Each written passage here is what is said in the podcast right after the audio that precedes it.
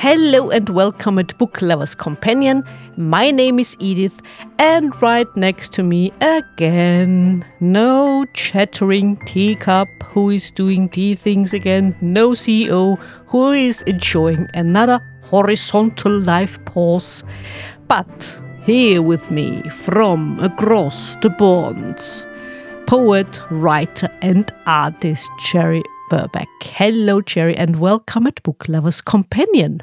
Hello. Nice to be here. nice to have you on. And we are here because your book, The Space Between Dreaming, came out about a year ago, didn't it? Yes. I released it at the beginning of 2023 after working on it most of the previous most of the previous year, so 2022. Yep. Mm. Cherie, what can you tell our listeners about this book, about the characters, about the story? This book is about really uh, two women who are holding on to dreams that they have for their lives. And they're holding on so tightly that they just can't embrace the good things that life has to offer them right now. You know, we all sometimes have those ideas of what a dream might be like and we go for it and we're focused on it and then we're missing all the good things that are happening right now and the reality of our life might be a little bit different than we envisioned but that doesn't mean it's bad.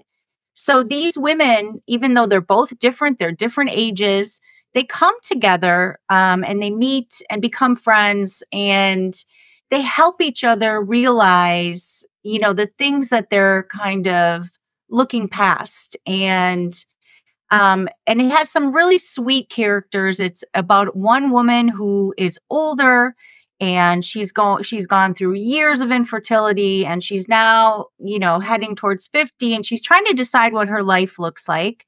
Then we have another woman who's in like her 30s and and she's focused so hard on different aspects of her life, she doesn't realize her boyfriend is a louse. And, you know, she's just thinking, well, I've got to get married and I've got, you know, she's got these ideas of ch- checking off what, what her life should be like. And then, you know, there's this really sweet older lady who's in her 80s. And this lady kind of helps these two women along their path. And then there is a painting because, of course, I'm an artist and I had to put a painting in the book. It helps these women too, just the creation of it. As they look at the painting, they get to think about different things in their life. And so it's really the story about how you use these different pieces to kind of heal and move forward take pieces of your life that you didn't like and yet grow from them and heal from them and still develop this beautiful life. And it's really about the journey between friendship with these two women and everything they go through. Uh, would it be correct to say that both women are searching for something because they have, in a way, in a slight way, um, similar experiences with family? Definitely. I, I mean, I, I, mean, it's a bit far fetched because, you know, but but it felt it felt similar for me when I read it. We have Grace, who's the older lady who's gone through infertility, and she just wants a family because she didn't have one. You know, she was grew up in foster care, and she had different elements of family even then but they weren't what she wanted. What she wanted was, you know, a mom and a dad and, you know, this traditional type of family. And then she gets married and she meets me, but she wants more than that. And it doesn't happen for them. And they go through all these things. And um, and the other girl, Jane, who's younger, um, had that family, a mom and a dad and a sister, but yet what she thinks of as a traditional family. So she's still looking for that too. And I mean, these elements of, I think they're all about belonging and wanting to be, you know, part of this, what we think of as ideal situation, we might look at other people's families and think, yeah, I want to be part of that, something like that. When really, we've all got goofy families and we all have different experiences. Nothing's perfect, but life, it, that doesn't mean life isn't beautiful, right? What we have, even though it might be different from something else. So, family is definitely a key point of this book. Mm, and I suppose one could also say the question what makes a family? Because at the end of the book, um, especially Grace has to realize there is more to family than what she thought it might be after searching all her life for, uh, you know, the perfect family. Exactly. I mean, she has this beautiful life, this beautiful marriage that she, I don't think really appreciated as much as she could have. She kind of took it for granted. Okay, now now I've got the husband, so now I'm going to get the family. And she didn't realize that he was part of that. he was her family. And then, you know, in meeting Jane, she kind of sees that Jane lives in this building with the older lady and um you know, even this relationship that Jane has with Mrs. Furch, who's the landlady, even that is family like in nature. And so Grace kind of learns from this and sees that, yeah, there can be different ways to have family. It doesn't have to be people who are related to you. It can be people that, you know, I mean, God is bringing into your life that you are going to have and maybe they they aren't you know, genetically related, but really that's not going to matter when it comes to love. And that's what it's all about. Yeah, exactly. I especially liked her landlady, the meddling old old woman in the background, uh, who keeps going and going on. Where where did she come from? Is this someone from your family, a friend of your family, an aunt, maybe? Where did she come from? I wish it was somebody that I knew or somebody from my family.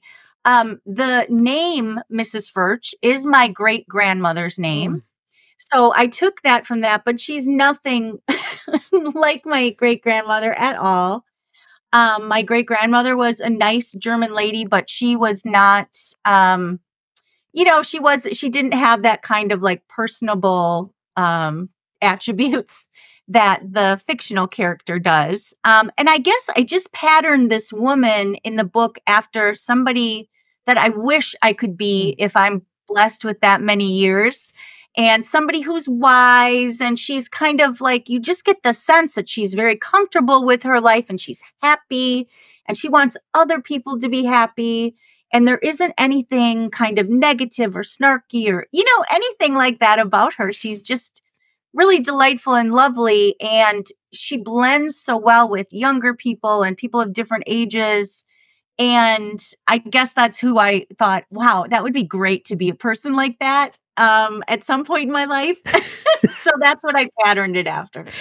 And they do get away with a lot, don't they? I mean, elderly people. Isn't that isn't that what we all strive for? I mean, when we become a certain age to get away with whatever we say. Yes, absolutely. I mean, I think she, you know, she talks with Jane and she's rambling and going on and on. And if there was a younger person doing that, Jane would probably be like, Look, I don't have time. But there's something really charming about it when Mrs. Furch does it, you know, and she just kind of sits back and listens to her ramble about her coffee and all the different things she's doing. Yeah. Yeah. I think when you're older, you get away with stuff. Yeah. Yeah. and, and, and like you said, she has a lot of wisdom to spread. Yes, definitely. Of, of a life lived. Always, she's learned, you know, we find out a little bit at the end that she's gone through things too, but mm-hmm. it's almost like in the beginning of the book, you don't realize that because it just seems like she's somebody that's always had a bunch of good things happen to her. So that's why she's so wise. And then I think you realize, yeah, she's had some hard stuff too, but she's just learned to kind of make the best of it and then embrace the good things that are there, which is such a lesson in life because I think we're always searching for, you know, something that's better when really we're being given th- uh, this unique life, each of us, that um, we can celebrate you know, just in our own, whatever our own circumstances are, there are things to celebrate in them. Wouldn't you agree that we do have to experience hardship to appreciate the good things in life. Otherwise, they wouldn't mean mm. as much as they as they do if we haven't, uh, so to speak, seen the other side. Right. I think that's exactly it. Like, you know, you go through things and you think, why did I have to go through that? And yet it makes you more empathetic towards other people. Um, you know, the hard things that I've been through in life make me, I don't want to repeat them. But at the same time, when somebody's talking about their life, you know, I have this natural, you know, ability to just go with them, like, you know, understand their feelings. I feel like it makes me less judgy because I've been through so much that if somebody's going through so much, I feel like I can sit there with them and just really understand what they're feeling. And then, yeah, that's the point of it. It's like, okay, I wish I didn't go through all this, but at the same time, would I be the same person? So it's like when you look back at your life and you think, I wish this didn't happen or I didn't have to go through this. Well, you that's a dangerous thing because then are you going to be the same person? Are you going to have the same things that you have now? Mm. You know, that's always the question. Yeah. Yeah, absolutely. And like you said, you had you had a great grandmother who was from Germany, you would have liked her to be like that. And I came to think of my great grandmother, and she certainly knew hardship. But the little I remember of her was that she was a very kind and and and loving person, and she was never. How shall I put it? She was never looking at life in a negative way. I love that books can do that, right? That they can make you think of your own life and just have you reflect on like I always do that. I read a book and then I think, wow, that really makes me think of, you know, my own family or my own friends or whatever. And yeah, when you have an older lady like that in a book, I always think, you know, my grandmother too, like yours, was somebody that I mean, she was kind. She wasn't very warm. Mm. You know, she wasn't naturally a warm person, but she was kind. She had been through a lot you know, you go through certain people of certain ages, mm-hmm. they've been through so much. And then you hear about what they've been through, and it just seems so shocking. Like, what did you do to get through the mm-hmm. war? What did you do when your husband had to go off and do this and you were left with all these kids? Like, you know, and then they just say it like, we just did it and we got through it. And, you know, you learn from that too. Mm-hmm. So yeah, I love that you thought of your grandma when you read the book because that makes me happy. Because, yeah, I thought of mine in writing it too. Yeah. and comparing those two characters, Grace, oh, those those three characters actually. Um, it's a very female centered book. Uh, I liked it as well. Um, who of the three, looking back on writing, on the writing process, was the easiest for you to write, and which one was the hardest for you to write? Oh boy, I guess um I guess the easiest was Mrs. Furch because it was this idealized um version, you know, that I just wanted it to be a certain way and so it became easier to create this imaginary woman. And then the other two imaginary people, I wanted them to really go through like you could go through the struggle with them so it was a little bit harder to write. Grace was hard to write because she's going through these emotional journeys. And I wanted to portray it without portraying her as this poor, like the, I didn't want her to be a character you felt sorry for, but I wanted people to understand her journey. So that was difficult to keep that balance. And Jane was just very fun to write because, you know, I thought about my 30s and dating and all the crazy stories that used to happen. So that was just fun. and there were also some, yeah, I, I would say humorous aspects in your novel, especially when John was with Grace and they were at an event, especially this sort of Thanksgiving party, which wasn't a party, it was some strange thing. And he he brought in the humorous sides of the whole thing because his co comments were so were, were actually funny. Oh, yeah. I loved writing the interaction between John and Grace because they have this really great marriage, but then, you know, like they're different personalities. And he just, he had those funny bits where he could kind of make her look at something differently. And they're at this crazy party that you know, I think we've all been to places like that where it's like, what is this party? It's supposed to be a Thanksgiving party, but they don't have a turkey. Like, you know, I'm just thinking of my husband would be like, what? We're going to a Thanksgiving party with no turkey? Like, you know, the things he would have said. and you'd eat and, and get out of there. And you know, Grace is concerned for Jane and there's all these emotional things she's going through, but John is dealing with the reality of there's no food here. Let's get out of here. You know? I absolutely yeah, agree. I loved What's the, writing point? I mean, those two. what what would be the point? Going to a party with no food? I mean, really? Come on. That's yeah. Yeah. and there's also another character with exactly. Like you know when you're thinking yeah, you're thinking like, what is happening Yeah. here? You know, like what is this for? Like you'd be so confused. Yeah. where where is the hidden camera actually? Okay. Hmm. And you know, I mean, this is yeah, s- surreal a bit. Um, but there was also you mentioned him before, um, the strange boyfriend of Jane's. I mean, I suppose Really people like that do exist. a louse. yeah, you know, in some ways, he is also in this dreamland of his own, I thought. You know, he's, I think he really did love Jane, but he's got this other situation and he's not really paying attention to it and he's trying to pretend that it isn't what it is. And, um, you know, without giving too much away, it's just he's living in this fantasy land where he's thinking he's gonna just he has. And if he had been honest, things might turn out differently. But he comes off as such a louse because he's not being honest, because he's just, you know, and he doesn't want to let Jane in, and he doesn't he, like both sides of this relationship, his the thing he's got going on and Jane, it's like he's not honest with either side. And so he doesn't have, you know, he doesn't have peace because he can't be honest. Mm, yeah, true. And may I also ask, um, as an artist, and given the the the starting of the novel, do works of art? I'm not talking ab- about books and characters, but do works of art, especially paintings, have a life of their own, in a way?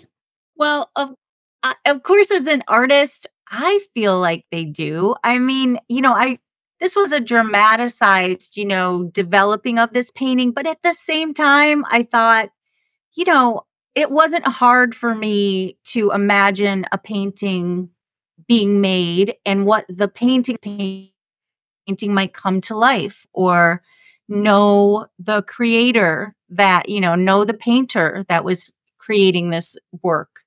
Um i feel like it's it was an interesting element to think that a painting could have these magical um you know elements to it where somebody could look at it and see things about their life or you know that this painting would know what its destiny is or you know something like that where it knows that it has value. Hard for me to go there as a painter.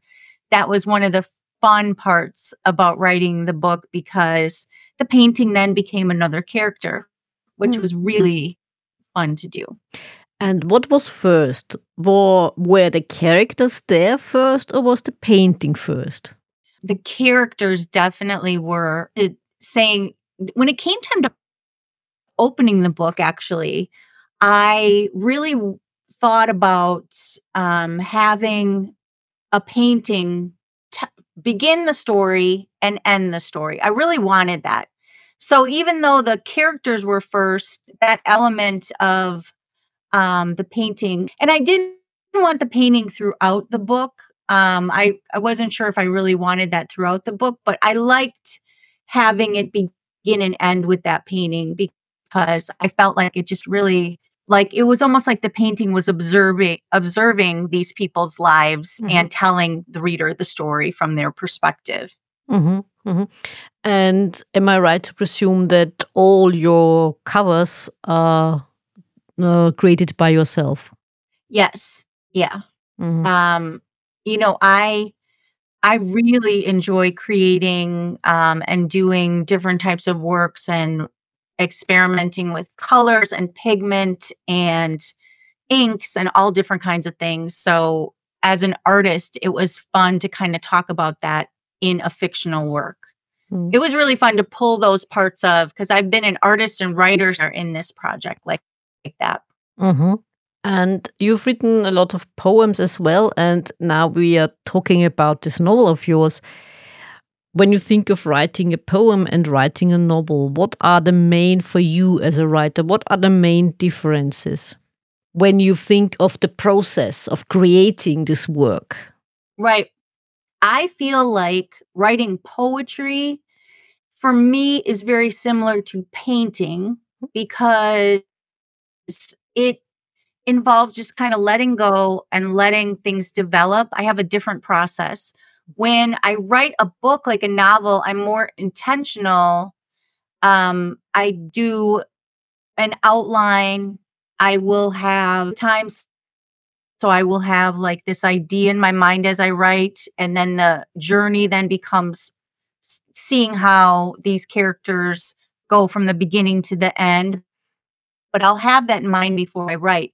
Whereas when I write poetry, it's just very open. I, you know, will, it might start randomly and then come, um, I call myself an intuitive painter. So I don't, I don't sit and look at something and paint it exactly. I paint from my imagination and I'll take pieces that I see, like colors or the way the leaves flow in the breeze or the way certain flowers, you know, are in a flower bed and how they interact with each other color wise or movement. It might not look exactly like that, but it, it's all from my imagination. And I feel like poetry is more like that too. So it's kind of two different creation process. Mm-hmm different ways to approach it. Mm-hmm. That begs, of course, the question regarding your novel Are you a planner? Are you a pantser? Are you in the middle? right. A, yeah, a pantser or a plotter, right? Yeah. I um I am a planner. Um and I'm not real like I'm not real um like I don't know, strict. And I mean even like I wrote a children's book that was, you know, illustrations and words. And even with that, I had storyboarded it. So it was planning. So when it when it's any time of that writing process, I do plan. Yeah. Mm, mm, mm-hmm. Okay, I see. And I, am looking at the same time uh, on your website, to be honest, and there is this card game called Cupcake Commotion. Uh, what came to mind when I saw that and the title? For one thing, uh, uh, my first question would be Do you like to eat? And the second idea I had when, when I saw the title again was okay, is this a sort of crime fiction game? Because Cupcake Commotion sounds a lot like crime fiction, and someone might end up with his or her face in the cupcake. I like to play games and I like to paint. So I think all those things came together for creating this game. And I thought, well, wouldn't it be fun to create a card game where you bake cupcakes, but then, you know, other people try and stop you and you try and stop them. And that's really what it is. You are basically trying to bake half a dozen cupcakes, and there's cards that will stop your opponent, like cupcake. And it's just kind of crazy and really fun. And it was something that I thought about for many years and then just decided to do it one day. And it's been really fun to play and to sell. And it was one of those things I never thought I would do, but it just kind of came together. As an artist, my question would also be uh, like John. Do you often go to art fairs uh, where you sell your art? And are you also second part of the question are you also a self-taught artist yeah both of those are true i uh, have been an artist since i was a kid i've never gone to art school or anything so i'm self-taught. And i do a lot of shows a year. It's part of my income stream. So um so that part of the book was very interacting with the people and and that was right from my own experience definitely. Our doing art shows is really interesting because i tend to be very introverted and like my husband will work with me and he's very extroverted so he's the one that just loves to talk to people in the booth and i like to sit back and sketch you know and, and not really talk but i like to observe and the book yeah I see, I see. And What about your experience with art galleries? Because one of your characters, Jane, she works in an art gallery. And I got the impression you have quite a bit of an experience also with that kind of promoting art. Um, yeah, I never worked in a gallery, but I do show in many galleries. So, and I go to a lot of exhibits, and that piece of it comes from real life because you know, I I've been through a lot of different exhibits for myself and other artists and you know, observed how we consume art and take it in and talk about it and stand before it and let it transform us and everything. And, you know, having Jane do this, I'm selling my art. And so I have that piece of it. Even though I haven't worked in a gallery, I understand like different elements you need to do in order to sell this stuff, you know? So it was kind of fun to bring all that together also. Mm.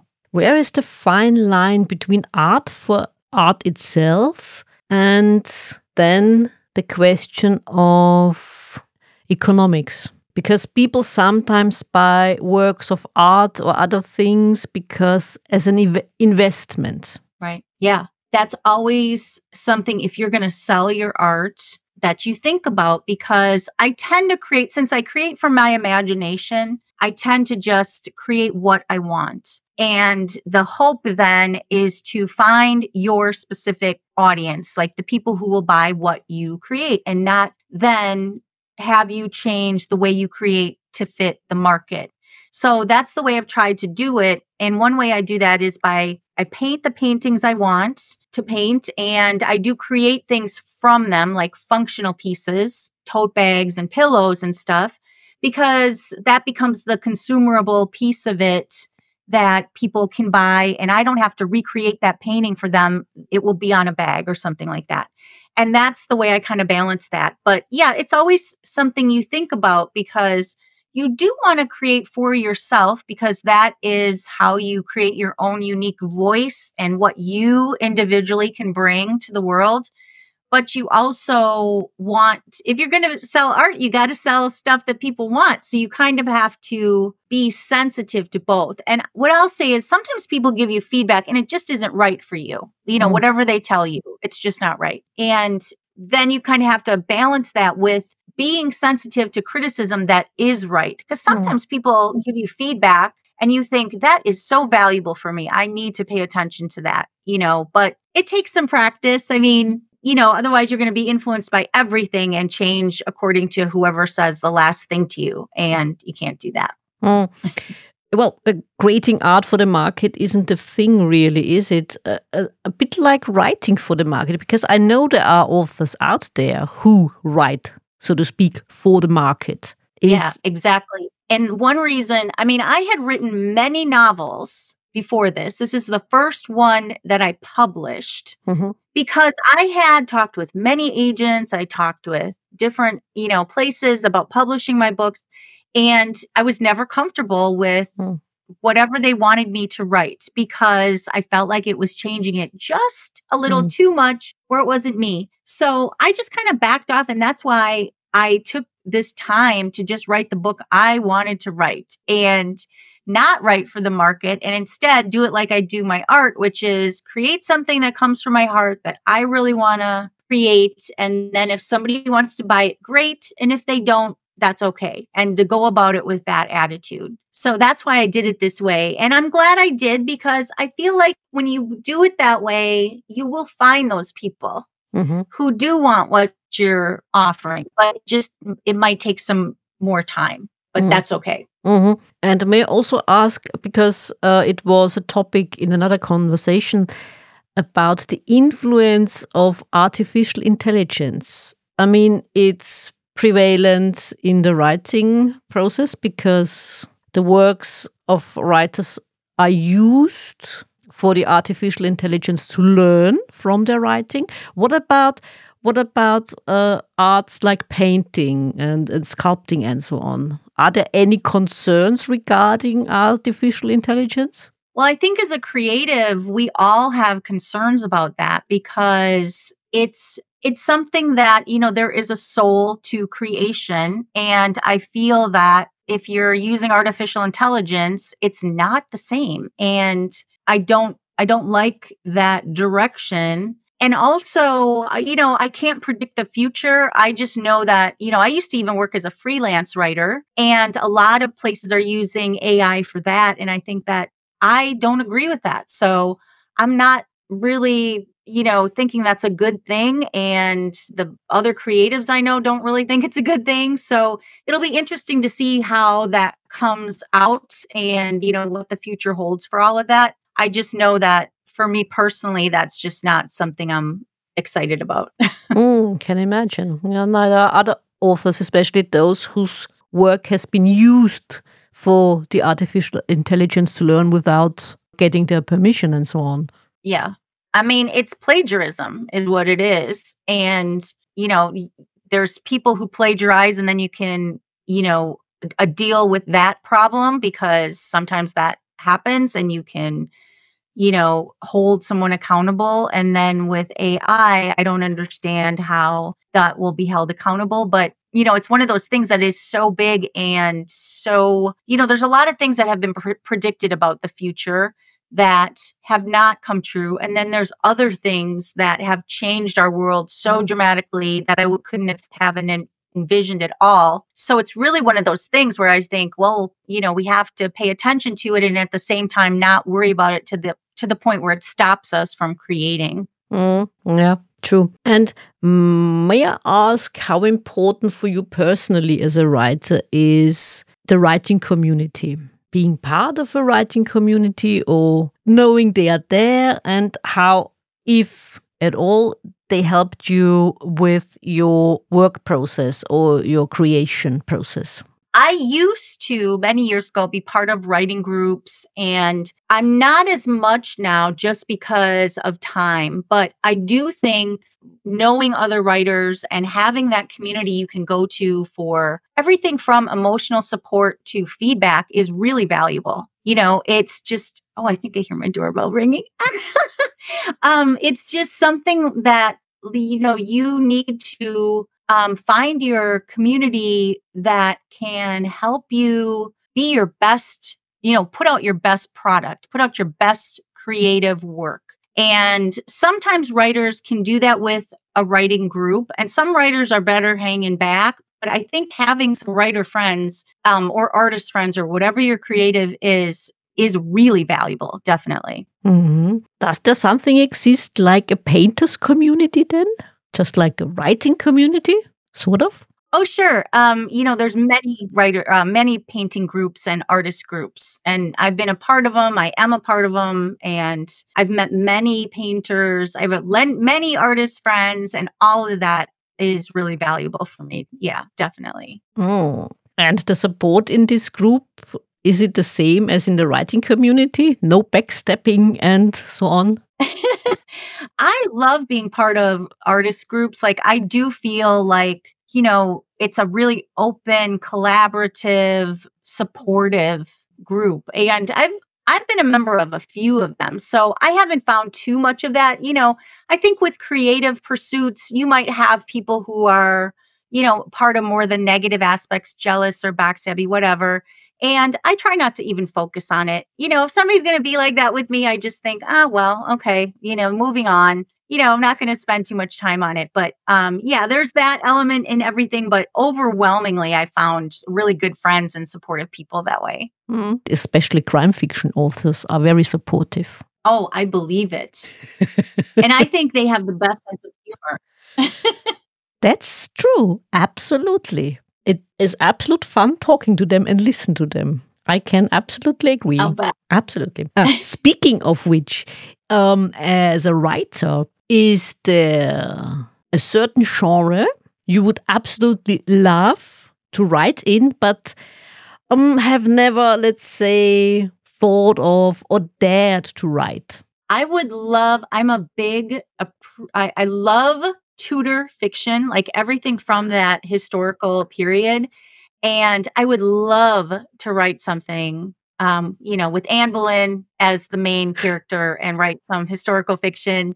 you know, maybe I could hang out with Philippa Gregory or something one day and, you know, we could hang and do our thing. But I, I, right now I'm just all writing it. I've got lots of ideas for things like that, but I, I doubt I will ever do it because I don't know if I could do it properly. But yeah, I really appreciate that writing and, um, and I read a lot of books from that area. Oh, okay. Yeah. Maybe one day. Takes a lot of research, I suppose to feel Definitely. comfortable to feel comfortable yeah. with that.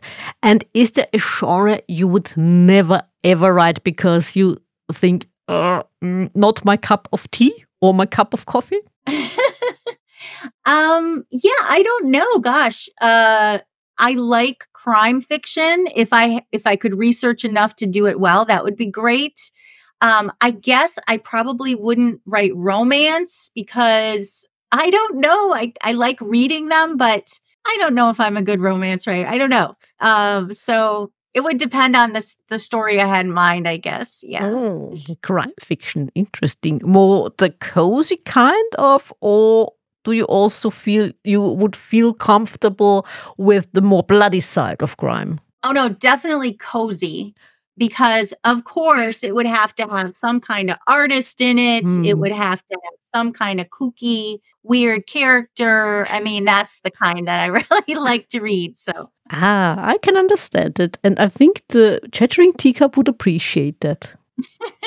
She's not the type who enjoys too much gore and blood you know i don't mind yeah. but i also enjoy i also enjoy cozy don't get me wrong Right. Like I could I wish I could create, you know, like Patricia Patricia Highsmith, you mm. know, in that really twisted, you know, Ripley character. But that's not my jam to write in. You know, I love reading it, but I'm more the cozy type of, you know, when I'm thinking about stories, I think about the more ridiculous elements, I guess. uh, okay, yeah. but where do you find your stories? Where do you find your ideas? I guess I don't know. I mean, I guess I just pop up from my imagination just like the paintings do. I don't I don't really know.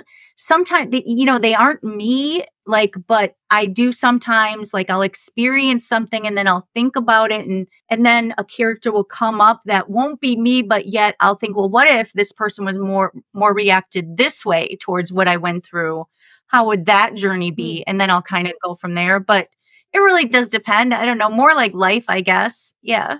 Mm-hmm. And given the book we are we have been talking about the space between dreaming, where did that idea come from? Or was there a small a small part of the book that came up a, a character or a scene from which you developed the book where where did it all start? Since you said it wasn't it wasn't the painting but it was the characters. Yeah.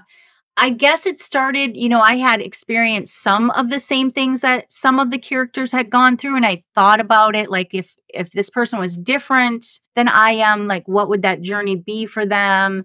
And I started on that way and the the title of the book um it's interesting that you bring up the cupcake game because I had this crazy dream one night about a cupcake game. And I mean, I dreamt about the whole thing, even the rules, the way the, the cupcakes looked. And, you know, as an artist, I dream like this a lot. And I woke up and I was telling my husband this dream, but I was babbling so much about, you know, this this game and then he said what are you talking about you know like and I said, Oh, I'm kind of in the space between dreaming. Like I was still trying to be in this dream, but yet I was awake. And then he said, Well, that would be a really good title for the book you're writing because I was writing a book at the mm-hmm. time too. So I'm like, Oh, yeah. So that's how that all came together. I think things come together like that sometimes. I don't know. I don't really think too hard about how they, you know, pop in there. But I think if you allow time to kind of just let, you know, I think artists and creatives need a lot of time to play and daydream and, you know, spend time mm-hmm. outside and things like that. And then ideas come, mm-hmm. you know, mm-hmm. to you. Mm-hmm. Are you also, like other artists, a person who likes to observe other people? And oh, definitely. Uh, yeah, yeah and, and spin stories? Yeah, definitely. I mean, I'm an introvert and I love just, I think people fascinate me in general. You know, what makes us all tick. And, you know, I, am often told that I'm a good listener because people will just feel comfortable telling me their stories and I respect them. And then I think, you know, like how would it be if somebody was different than what this person is experiencing and my mind will just go from there but definitely i love seeing how you know people observing i mean that's my favorite thing to do at craft shows is just seeing how people interact and what they look at and all of that yeah mm. and may i also ask what is your greatest regret as a writer oh boy um I don't know. I guess that I didn't um, publish a novel sooner, maybe. Mm. I, but then again, I feel like that's one of those things where it's like, would it be the same book that I wanted that I actually wrote now? Because I'm happy with the book I wrote now. I don't know. Um, it's hard to get into regret because I feel like you can try and look back and try and make your life perfect going backwards, which is really a futile exercise. So yeah, I don't know. I don't know what it is, but I'm here now, and that's all I know. mm, yeah, it's true. Especially, yeah, if you have finished a book as well, because the most important thing, I, I suppose, is finishing your work of art sometimes, even as a writer, because, well, especially as a writer, because you go back and back again, again, again, and you never stop going back. But at one point, you have to tell yourself, that's it. Yeah, exactly. And I do that. I mean, my process is I'll write one, what I call really bad first draft, and I will go all the way through, and it'll take me a couple months. And then I will spend the rest of the year editing and going back and changing things and and all of that. But a lot of times, I mean, I've written, I don't know, maybe five, six, seven books before this that I didn't publish, mm.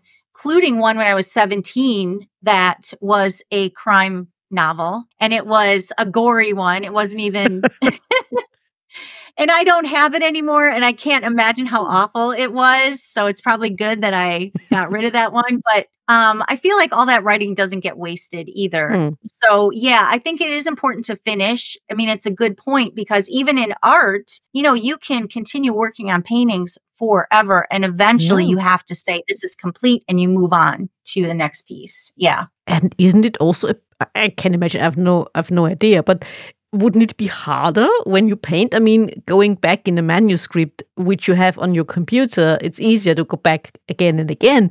But with painting, it's surprisingly easy to go back and just change everything and and what we call overwork in the art oh. world a picture just like just go over and over and over to the point oh. where it's like just put this aside you you're done you know but you because you always i mean i as an as a writer you kind of see things sometimes you want to change and as an artist then you see the painting before you mm-hmm. and i have things like that now where i look at it and think oh, i would do that differently and you mm-hmm. see it now it's there before you mm-hmm. you know so it's easy to want to take that off the wall and rework it but you kind of have to let it go at one point yeah I agree. Uh, it's like with a novel or a poem. At one point, you have to say, okay, that's it. Moving on. Right. Yeah. Moving on. Yeah. yeah.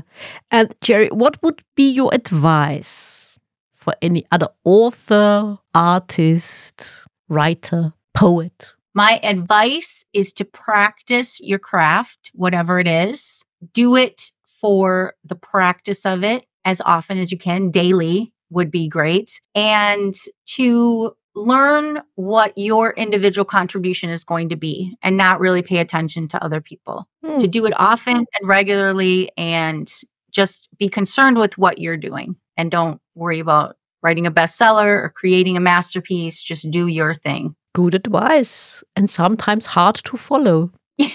Definitely, but yeah, it's um it's it's hard to follow when you want to improve and you start mm. looking at other people and you think, well, I wonder if I could do this. You know, I think you really have to be careful about being the type of writer you're meant to be mm-hmm. and um, and being the type of artist you're meant to be whatever it is you're meant to do something that is uniquely you and you have to figure that out especially if authors have role models sometimes might it be let's say a mistake to try too hard to emulate other other authors or even as an artist you know, I think there's always a learning process. You can learn what you like about what that writer did or didn't do, but you then need to figure out how you can, why that drew you in, why you liked it, and then how can you do it yourself or if you should do it yourself. Hmm. Yeah. And what about, what about uh, a painter? Yeah, it's the same thing with painting. And, you know, something like you see paintings everywhere on Instagram, for example. Mm. And I think a lot of writers or a lot of artists rather can, um, you know, see that and then try and work that, like what that artist is doing. But you have to take from, I really believe your own life. I think we go through things for a reason and that all can inform our creative output. So Mm. instead of looking externally for all of that, I feel like that's fine.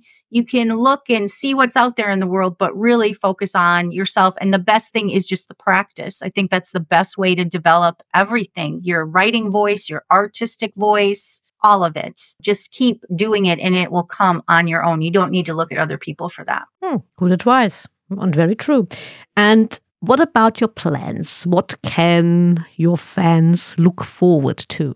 Um, well, I am working on another novel, and um, it's another um, not another women's fiction, another women centered fiction type of book. Um, and um, I'm working on a lot of paintings, and I'm working on a lot of different things. I'm always working on a lot of different things. So, um, so I'm I got a lot of stuff in the in the works, and we'll see what happens this year. Or maybe another game of murder and mischief?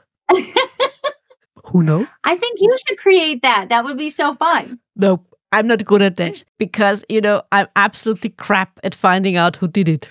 I always try. I, I swear, I always try and I give my best and I always fall for the red herrings. Well, that would be fun. You could create a game called Red Herring, and then it's it's all about that. Yeah, I don't know. Another game that's always possible. Who knows? Maybe, exactly. And Cherie, is there anything else you would like our listeners to know?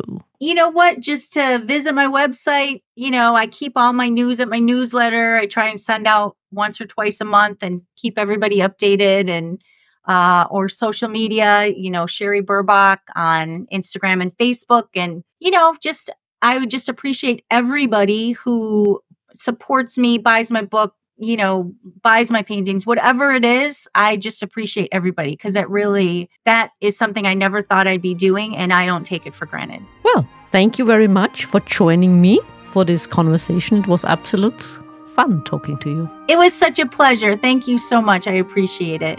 You did enjoy this episode as much as we did? Then hit subscribe and don't miss the next episode. Also, make sure to follow us on Twitter, Facebook, and Instagram. If you like to support us and buy us a coffee, you can do so via Buy Me Coffee and other platforms. You can find all the necessary links in the description. Until next time.